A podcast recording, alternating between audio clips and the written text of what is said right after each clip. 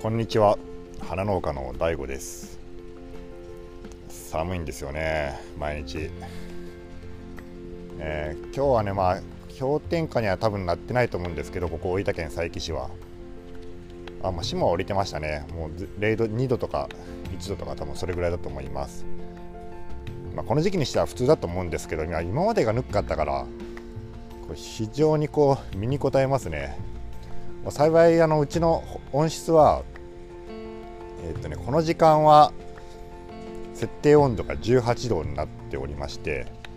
非常にねぬくい。なのであのこの時期だけは本当にねこうハウスで、えー、やっててよかったなって思うんですけどまあもちろんこれには多大なるですねコストがかかっておるわけでして、えー、まあ 人間の暖房にはね、えー、ものすごく贅沢すぎる暖房をしております。まあハウスの中はね、まあ、こんな感じで。あでもその、まあ、この時間18度ですけど一応なんか変温管理みたいな感じでやってて夜間は16度とかそんなもんなんですね。夜間16度でずっと行ってて朝の日の出ぐらいから、まあ、光合成が始まる時にちょっとずつ温度を上げて18度ぐらいまで上げてます。でそうすると、えー、温度が上がると、まあ、湿度も相対湿度も下がるしあのあれですね光合成が、まあ、促進されるっていうのがあるので、まあ、ベゴニアはね、あの結構、まあ、寒いのがあんま好きじゃないんでだいたい18度ぐらいが適温だと言われていますね。まあ、そんな感じ。で今日の話なんですけどうんあの市場ですね。市場が花市場っていうのがまあ各県にありましてもう今年は競りが全部終わりました今年、え今週いっぱいで。でですね僕たちみたいな鉢物の生産者ってこう農農協で共販してるわけじゃないので各個人でですね各花市場にまあ、営業して、えー、まあ、売ってもらうとか、まあ、競りに出荷したりするとかってことやってるんですよ。で僕のところもそうですね10社以上ぐらいは10社ぐらいかな今は出荷してるところがあります。えー、福岡とかね鹿児島でまあ広島ぐらいまでは出します。まあ人によってはねあの20とか30とか出してるところもありますね僕は結構少ない方でそんなにそのたくさん作ってるわけじゃないでそんなもんなんですけど、えー、結構ね九州から、まあ、最近はあんまりないですけどね、まあ、関東の方とか、まあ、僕も出したことあるけど関東の FAJ とか、まあ、最近はねやっぱ運賃がちょっと爆上がりして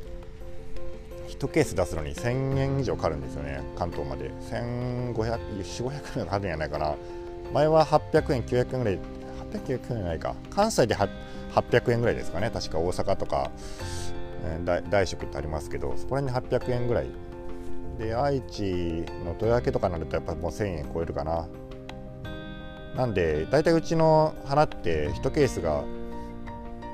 まあ、僕の希望の単価で 600, あ600円のロゴ入りなんで3000円なんですよ。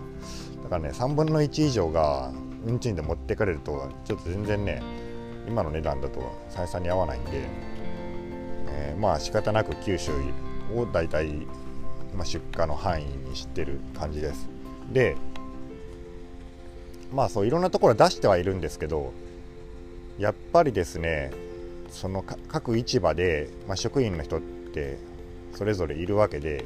営業とかね競り子とかって言われますけど、まあ、そこの人との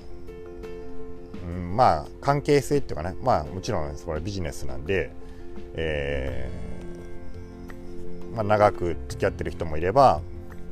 まあ、この人とあんまり合わないなとかってとかっていう人もいるわけでえっとね僕の場合だと大体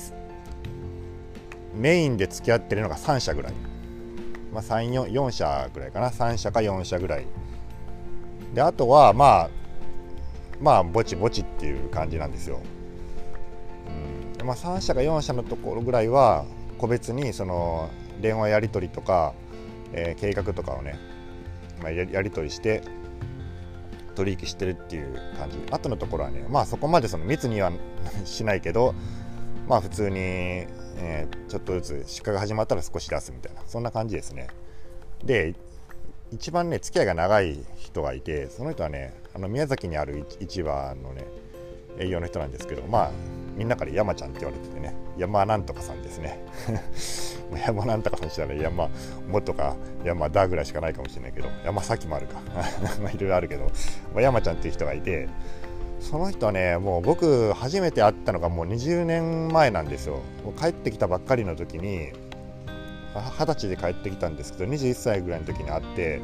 山ちゃんは2つ年下だったので確かもう彼が19歳とか高校出たばっかりぐらいだったんですよね。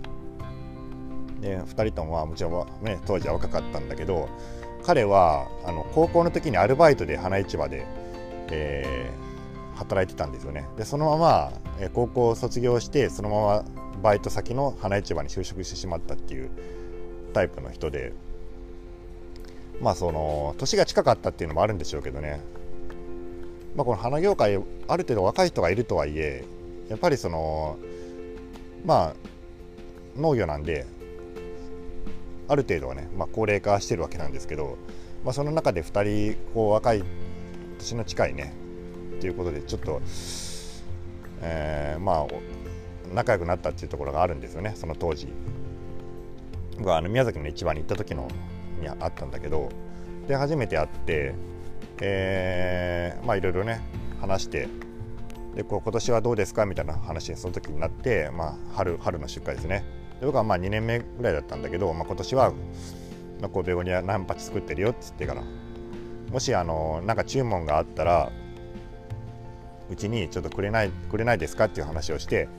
あそれならっていう感じでそこからねもう最初会っててからいきなり取引してくれて注文をもらってからあのー、結構ねかなりの 量をくれたんですよねその時から。でもうその助かってだからもうずっとねもう今に至るまで毎年あの母の日のねあの予約を取ってくれたりしてます。だからもう20年ぐらいですね。で彼はですねあのー、まあ今でこそねもういい年になってますけど当時からものすごくねこうなんていうかなもう完全にね市場の人間みたいな感じだったんですよ。もちろん市場の人間なんだけどなんていうかねまあうーんすごくねうんなんていうかななんかもう今風の若い人とは全然違うんですよねもう昔の市場の人間みたいな感じをイメージしてくれたらわかると思うんだけどまあ義理人情じゃないですけどねまあ、そんな感じでとにかくね、あのー、この人っていう風に信頼してくれたらすごくねよくしてくれるような人なんですよ。でこう改善してほしいこととかも結構臆せずにバシバシ言ってくれて確かに3年目ぐらい2年目か3年目ぐらいの時にその取引を始めてちょっとねあの、彼の言うなんか品質と僕は思ってる品質がなんかちょっと合わない時があったんですよね。まあ最初の方だったから僕はこれでいいだろうと思ったんだけどなんか宮崎の方って結構ね花がねたくさんこう乗ってるのが好きなんですよ。今だったらわかるんだけども当時結構ねそれはあんま分かってなくてちょっと固めで、え出荷したらちょっとそれがまずいってことになってただね山ちゃんね宮崎からわざわざあの大分まであの飛んできてくれてあの今出してるのはこういうのだけどこれじゃダメですって言ってからこういうのを出してほしいって言ってからもうその場でもう指定していってえっとね30分ぐらいもうマシンガンのように喋りまくってそのままバーって帰っていったんですよね。でね宮崎と大分って隣同士だけどやっぱね車でまあ今でこそ高速道路あるけど当時はなかったんで3時間ぐらいかかるんですよね。それを彼はなんかあのもうめちゃめちゃね忙しいその4月のさなかにあの行って往復わざわざそのことだけをね言って行って帰ってくれてであのそこからね、まあ、次の週からはちゃんと彼の、まあ、納得できるぐらいの品質のものを出せるようになったっていうようなことがあったりして構やっぱ花に対する愛情とかそういうのはねやっぱすごいんですよね。でも競りを見に行ったことがあるんだけど宮崎の市場に行った時にですね彼はそのまあ 若いのになんかもう競りの中で完全にもう中心人物なんですよね。多分立場的にはそこまでねあの偉い立場じゃないとは思うんだけどやっぱこう情熱があるので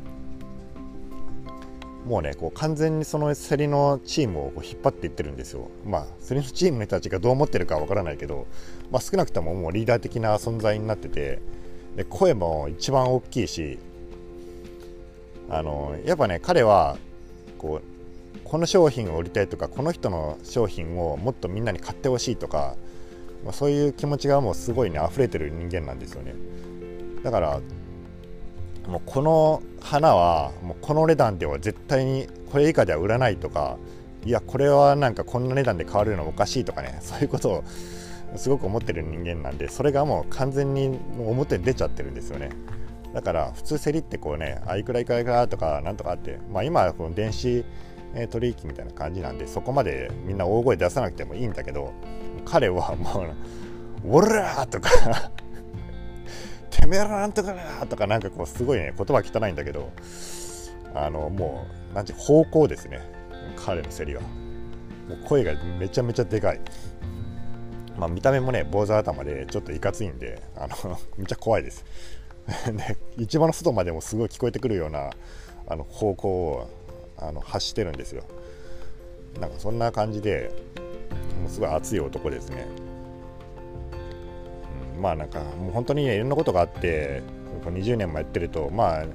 いい時もあるし悪い時もあるしお互いにねこうまあ励まし合いながらね来たんですけど僕たち何年か前にあの大分県の生産者で、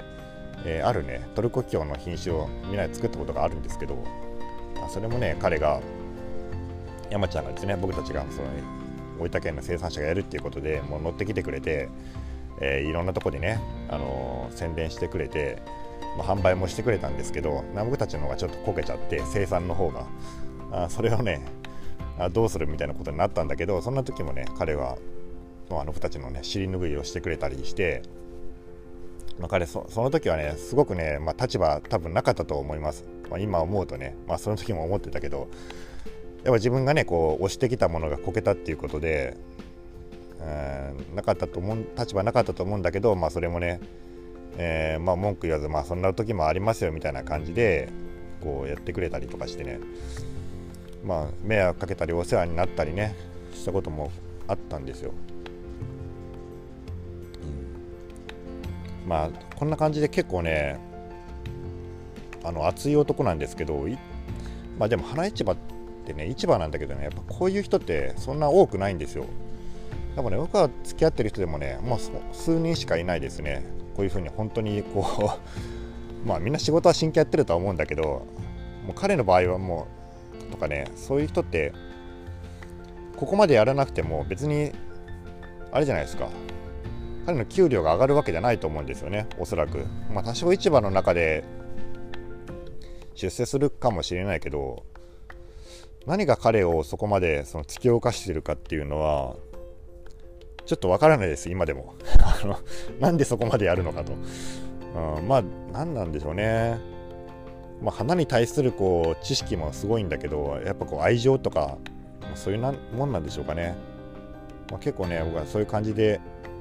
あの山ちゃんのことはね、もう仕事人関係の中ではもうかなり信頼してる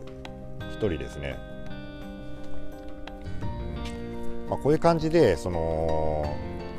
まあ、花生産者ですね。で農協に農協に出してる人っていうのはまあここまでの関係っていうのはなかなかないと思うんだけど、まあ、個人でやってると結構ねこういう人ってまあいるんでやっぱ僕自身はねやっぱこういう関係を山ちゃんとねあ僕もそうやけどそういう関係をねやっぱ築いていくっていうのはとてもねやっぱその大事なことやと思います。お互いにこうなんかね高め合えるっていうのもあるしまあ、何かあったらね頼れる男ですね。はい。では今日の話は以上です。それでは皆さんごきげんよう。